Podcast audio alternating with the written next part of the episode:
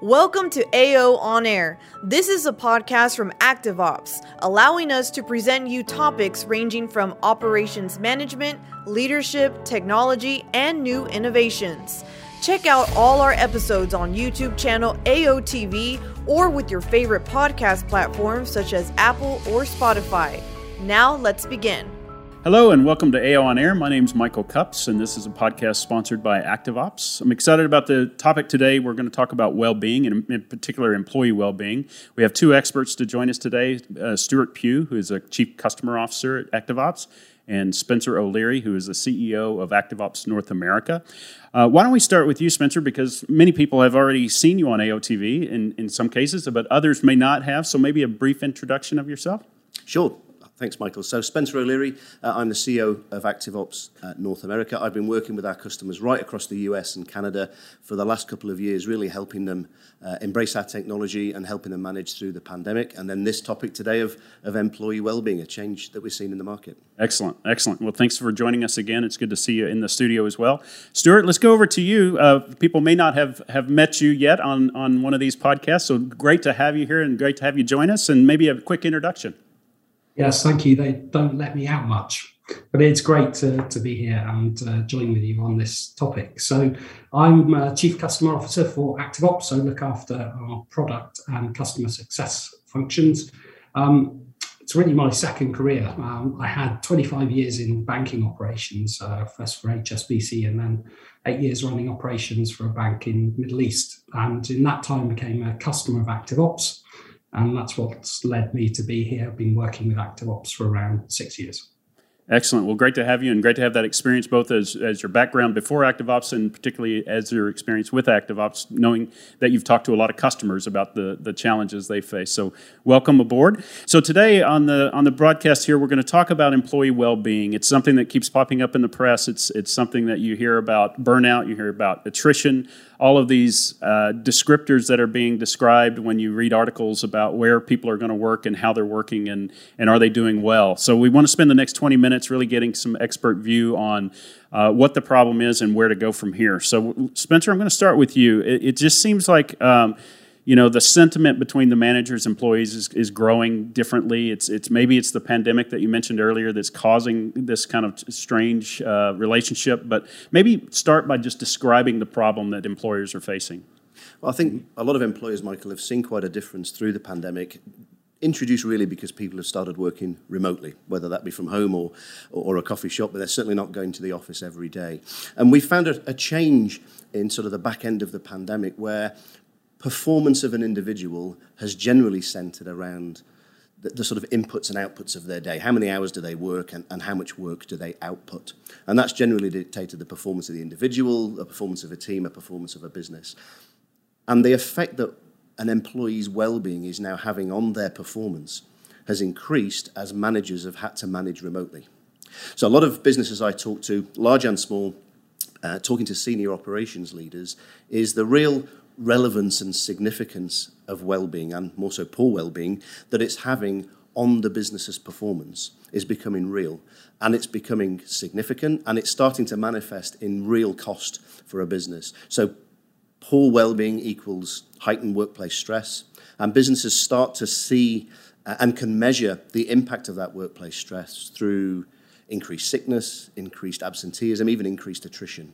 So senior leaders are really starting to take performance has been this balance between production, we'd probably measure it in words like efficiency or productivity or utilization, right. but it normally has a, a, um, a measured percentage mark against it. But they're balancing that now with this idea of well-being and, and managing and hopefully reducing workplace stress. And I'm talking to a lot of leaders who are telling me that the latter of those two metrics the, the real cost to business of sickness, absenteeism, attrition caused by workplace stress is starting to be more important and more relevant than the cost of underperformance. Yeah, yeah, and I want to get back to that topic in just a minute, but I want to turn to Stuart.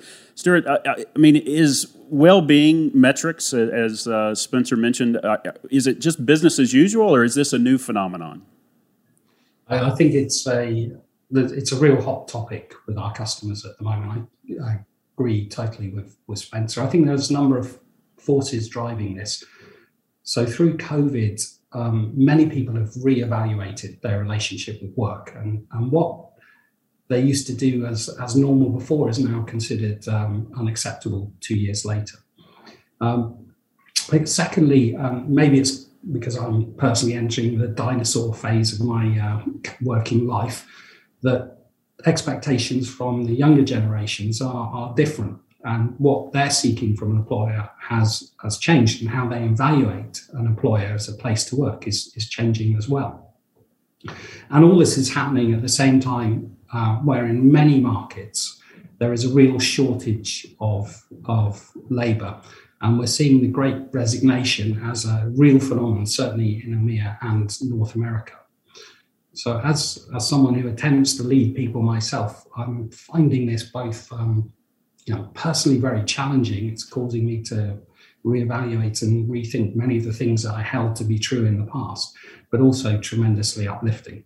Yeah, so so uh, that's that's interesting, Stuart. And and so let's, I mean, just going back to kind of the basic of the problem. Maybe this is a, a generational thing from where our managers were trained, but I mean, we hire employees to to have an output. So so kind of what's the big deal? Is it really the responsibility of the employer at this point? I mean, we, we, we you know, like I said, we hire for outputs. Is that uh, is that changing, or is this part of the output now?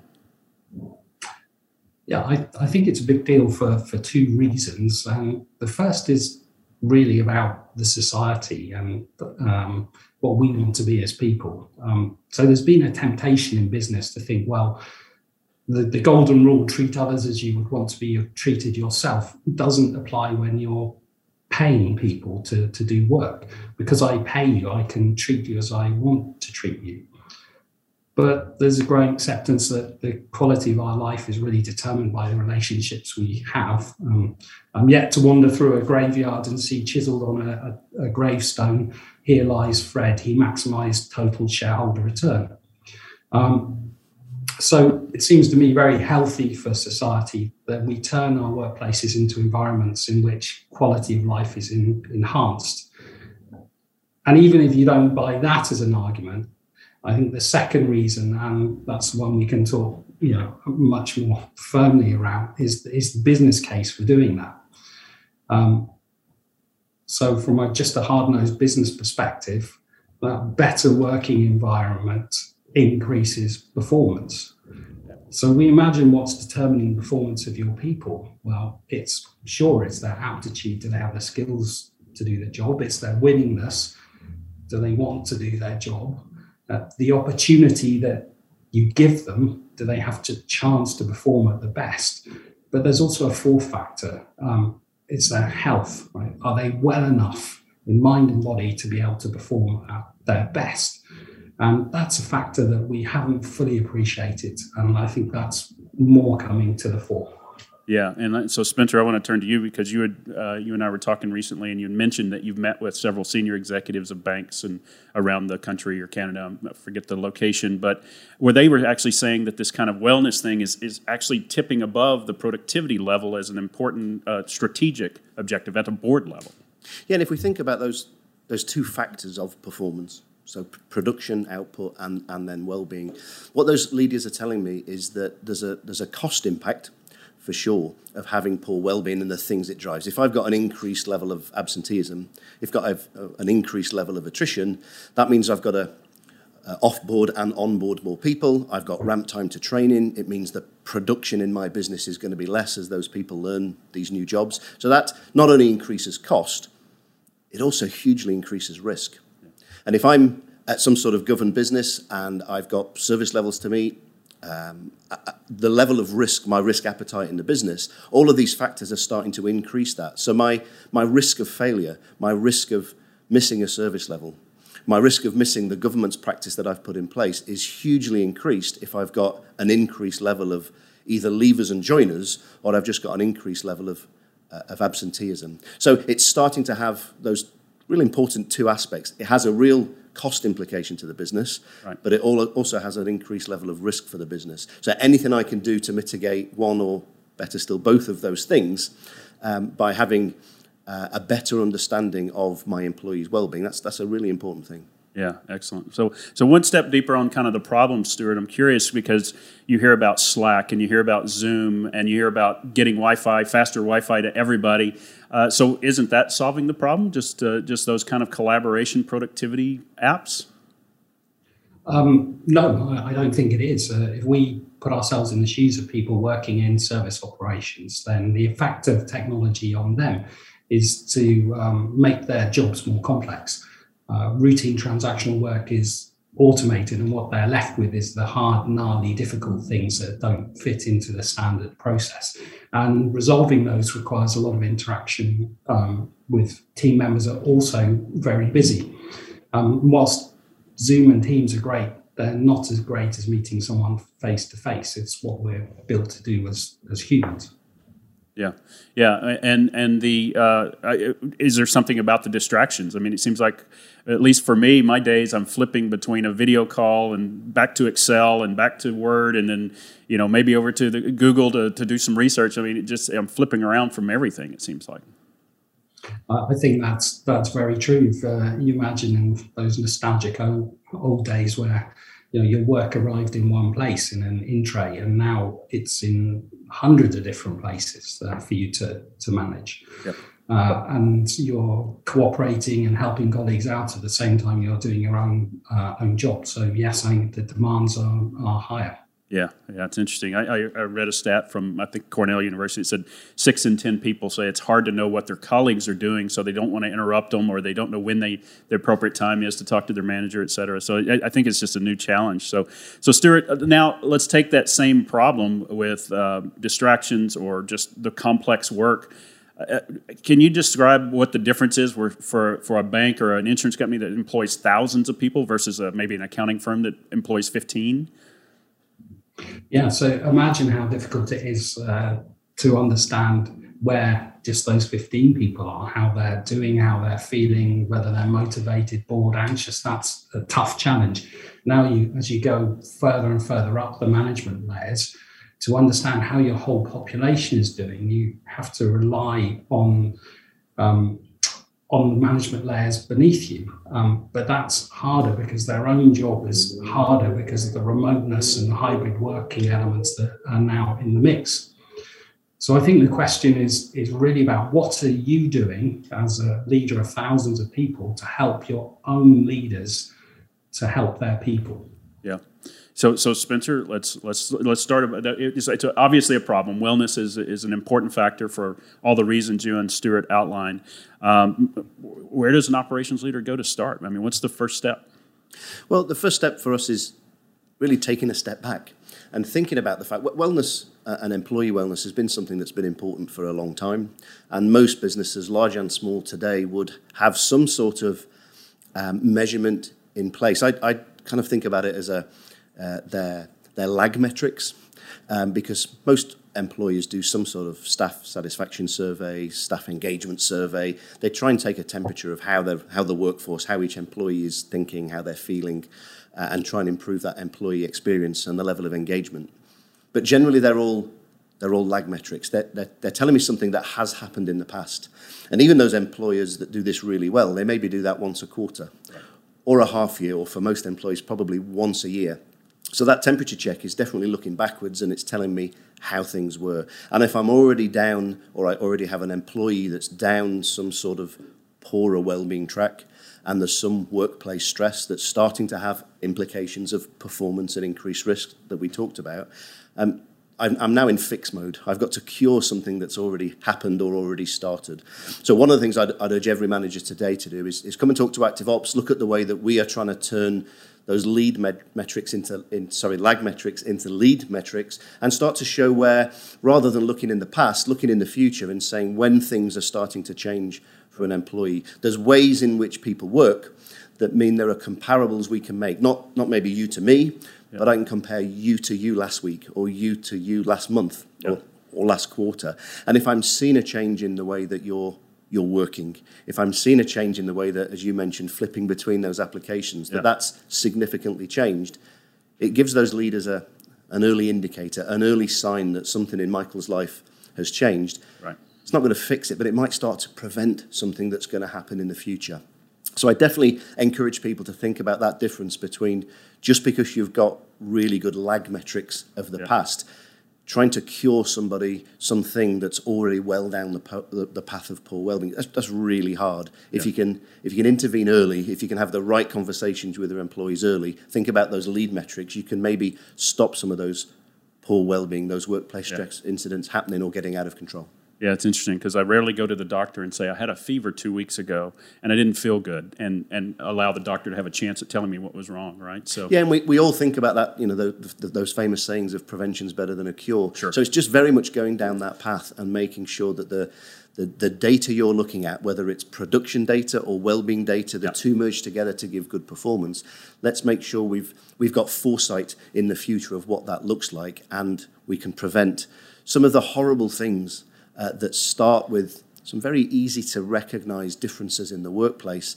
They start to equal increased workplace stress, that's poor well-being, and then the whole sort of mental agenda that that follows is a, is a really complex, yep. difficult, and quite a sad place at times. So I think as employees, if we can get in front of that, we can do our bit to help our employees have a better and more engaged experience, it can really help prevent some of those future things. Yeah, yeah. So Stuart, uh, uh Spencer mentioned a couple things there that I think are interesting. One is it's just getting the data which which isn't always easy. So that's probably step one. Uh, step two is probably having the management foresight or, or, or, knowing what to do with those metrics when you have them. Uh, so maybe you could share a little bit about your experience in, in, in both of those problems or, or opportunities, maybe I should say. Yeah. So I think for me, this is all about um, operations leaders having better conversations with their people. And those better conversations start with insights, clues as to what to talk about and explore with your team members. So, data is a good starting point, but actually, it's not enough in itself. You need to build on that with capability that turns that data into really powerful insights. You then need to have team leaders with time to use those insights to have good conversations and also the skills to have those good conversations based on the insights.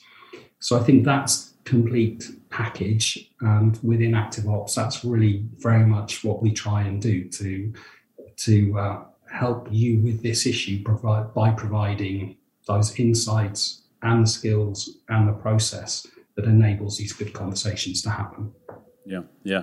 So, so uh, we talked a little bit about steps. You know, certainly checking out ActiveOps is one one thing. Um, I'm curious with you and Stuart both on the line, and I'm heart, sorry to put you on the spot like this. It would, uh, you know, is do you have some examples of where you know an early intervention or a, or a, um, a, a management practice spotted something that that was able to kind of turn a behavior uh, or a potential uh, bad symptom into a solution? Yeah, and, and I have many examples uh, that, that senior ops leaders and team leaders and team managers, you know, that first line of management have shared with me. Um, one of the interesting stories I heard was where um, a well-being issue was, was completely outside work. It was something that someone was experiencing in their personal life.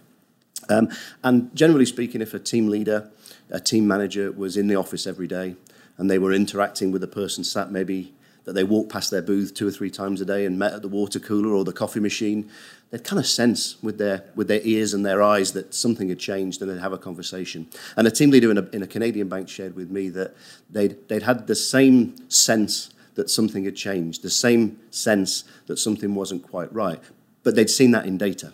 Yeah. They'd seen it in data that we'd recorded, and it was data that really showed that something had changed in the working behavior of that individual. There were no answers in the data, there were a few insights, like Stuart said. But what it enabled was that team leader to spot something that had changed, go and have a conversation with an employee about was everything okay? Yeah. They used some of their, their interpersonal skills to, to have that good conversation. The employee shared with them that it was something that was going on at home. The employer, the team leader, was able to give them a little more flexibility in their working day to accommodate some of that challenge. And suddenly we'd got an employee and an employer win win. The employer was able to, to maintain production, to reduce operational risk, and to give the employee time to, to have some space and work through those challenges that they were facing at home. So they managed to prevent rather than cure. They engaged early. As Stuart said, it was about the data, it was about the insight that ActiveOps could provide around that data, but it was also about training and coaching that team leader so they knew what conversation to have about the facts presented in front of them That wasn't the answer. The answer was that someone was going through something yeah. unpleasant at home, but it really enabled the employee to have the right conversation, that team leader to have the right discussion and, uh, and improve the situation. Yeah, yeah. So it's interesting, uh, Stuart. I, am I'm guessing um, most of our managers of today grew up thinking and managing to a productivity sheet or, you know production report, et cetera. I mean, if if you were talking to those frontline managers or second line managers, where where would you tell them to kind of start on this journey to to have this broader perspective? So I I think um, leading service operations has always been a balanced scorecard. So sure, you know, efficiency is one part of that, um, as is delivering on your service promises to your customers, as is managing your risk, but also people has always been a part of that balance scorecard because you know the it's the people that deliver the rest uh, the rest of it. So I think what's changed now is both the additional challenge of managing remote teams doing more complex tasks, but also the provision of insight that's helping you have those better conversations. So, um, you know, my my example um, to share with you is from a healthcare insurer, and there the team leader spotted that um, one of their top performers' um, performance was deteriorating. Um, but they were able to understand what was behind that. And it was that the performer, the top performer, was spending a lot of their time helping other staff members who had naturally mm. gravitated to this expert um, to ask them questions. And that led to a really profound discussion with the individual, um, not just about how can we help free your time, but more about what they wanted to do in the future. And uh, this person's sort of natural career progression was was into training and coaching. Oh, that's a great example because that's taking it wasn't necessarily a, a well-being issue, but it was it was affecting their productivity because they were actually lending a hand across a broader group that needed training. That's a that's a great example, Stuart. Thank you. So, uh, Stuart I, I, or Spencer, I, it's it's rare that we have two two more than one person on these podcasts. So, do you have any questions for Stuart, Spencer? Yeah, I'd be keen to understand, Stuart. I know uh, a lot of our customers give us feedback uh, on our insight that we provide through our software platform. So, what are some of the things that are coming up that just extend uh, the well-being insight that we give to some of our customers? Yeah, we're doing some uh, great work in partnership with Henley Business School, which is one of the UK's leading business school. And here we're we're trying to um, capture things that are highly predictive of future um, employee experience issues. Um, so really looking at the 15 years of data that we have from customers across the globe and trying to identify those nuggets of information that are going to be the most powerful things we, we can use to equip um, operations leaders um, to have those great conversations. That's interesting. Yeah. So, so that leads you into actually the experience will lead to better outcomes in the future. So it's a, yeah. There's a really interesting uh, podcast that you recently did, Michael, with uh, with TD Bank, mm. um, after a, a talk uh, that one of our customers, Melissa, gave at the SWPP yep. conference, and she very much described uh, our Work IQ product, which is where our data comes uh, from to produce some wellbeing reports or the basic wellbeing reports, uh, and she talked about this idea of of, of, smoke and fire. Yeah. So it's the idea that the, the data inside Work IQ, the insight, is very much the, it's, it's the smoke. It's the, it's the early signs that something's changed and something's wrong. And as Stuart says, with all the data we've got from organizations globally for, for years and years, helping people understand that we can, we can sort of show them the smoke yeah. and then they can delve inside the data for that individual or look at those particular insights and hopefully find the fire and put it out. But for those who haven't watched it, I think it's a really interesting podcast that you did with Melissa and it really gives that, um, that sense of how do you manage production and well-being and how do you do that really well even when people are working remotely yeah yeah she was a fun guest but it was really interesting that they how they were kind of holistically addressing uh, the the issues across that workforce management team is interesting. Well, so so excellent. So uh, you know, it is Mental Health Awareness Month. I think in in the U.S. I'm not sure about the UK, Stuart, but it is in the U.S. So uh, just uh, uh, urging our uh, people that are watching organizations that we work with to, to you know to seek guidance and help. You can always find more at, at ActiveOps.com. We have some use cases out there. We also have a resource hub that has some more resources. Uh, but if somebody wanted to pick up a conversation directly with you, Stuart, or with you, Spencer, I'm guessing LinkedIn is the best source. But is there any, anything else you want to add as we kind of wrap this up? It's it, it's great for us to have conversations with people. We're really um, thinking about this heavily, and insights from uh, anyone greatly appreciated. Yeah, excellent. Thank you so much for your time, Stuart. Anything, any final thoughts? Uh, uh, for me, Michael, is um, the customers that I've been speaking to that think uh, that uh, employee well-being uh, as an extension of their sort of employee engagement agenda. Um, historically, this was something that was a it was a problem for HR. It was right. maybe a problem for learning and development. Uh, this is a real business problem with real cost and real risk. And it's happening in all of our businesses, and, and it really is happening right here, right now. So, uh, not only can you come and speak to us, you can find Stuart or I on LinkedIn or on our website, yep. but also our customers. Uh, they're, they're taking this subject very passionately. Right. It, it's about it's about people. It's about humans. It's about those employees in their workforce who really are the ones that are driving the right customer outcomes. So I think any of our customers would also be willing to speak to any listeners uh, today. They can share their use cases either with us or without us. This isn't something that's sort of uh, alone in the industry, whether you're in banking, healthcare, insurance. This is something that's agnostic to vertical. Yep. It's agnostic to geography. It's happening in every business everywhere over the world. Yeah, it's a human problem. So, Absolutely. Yeah, so excellent. So as as uh, Stuart and, and Spencer mentioned, you can find them on LinkedIn. You can also go to activeops.com. You can fill out a uh, contact us form to talk to an expert. We'll put you in touch with the with either Stuart or, or Spencer or one of our other associates that can lead you down the the, the questions you may have.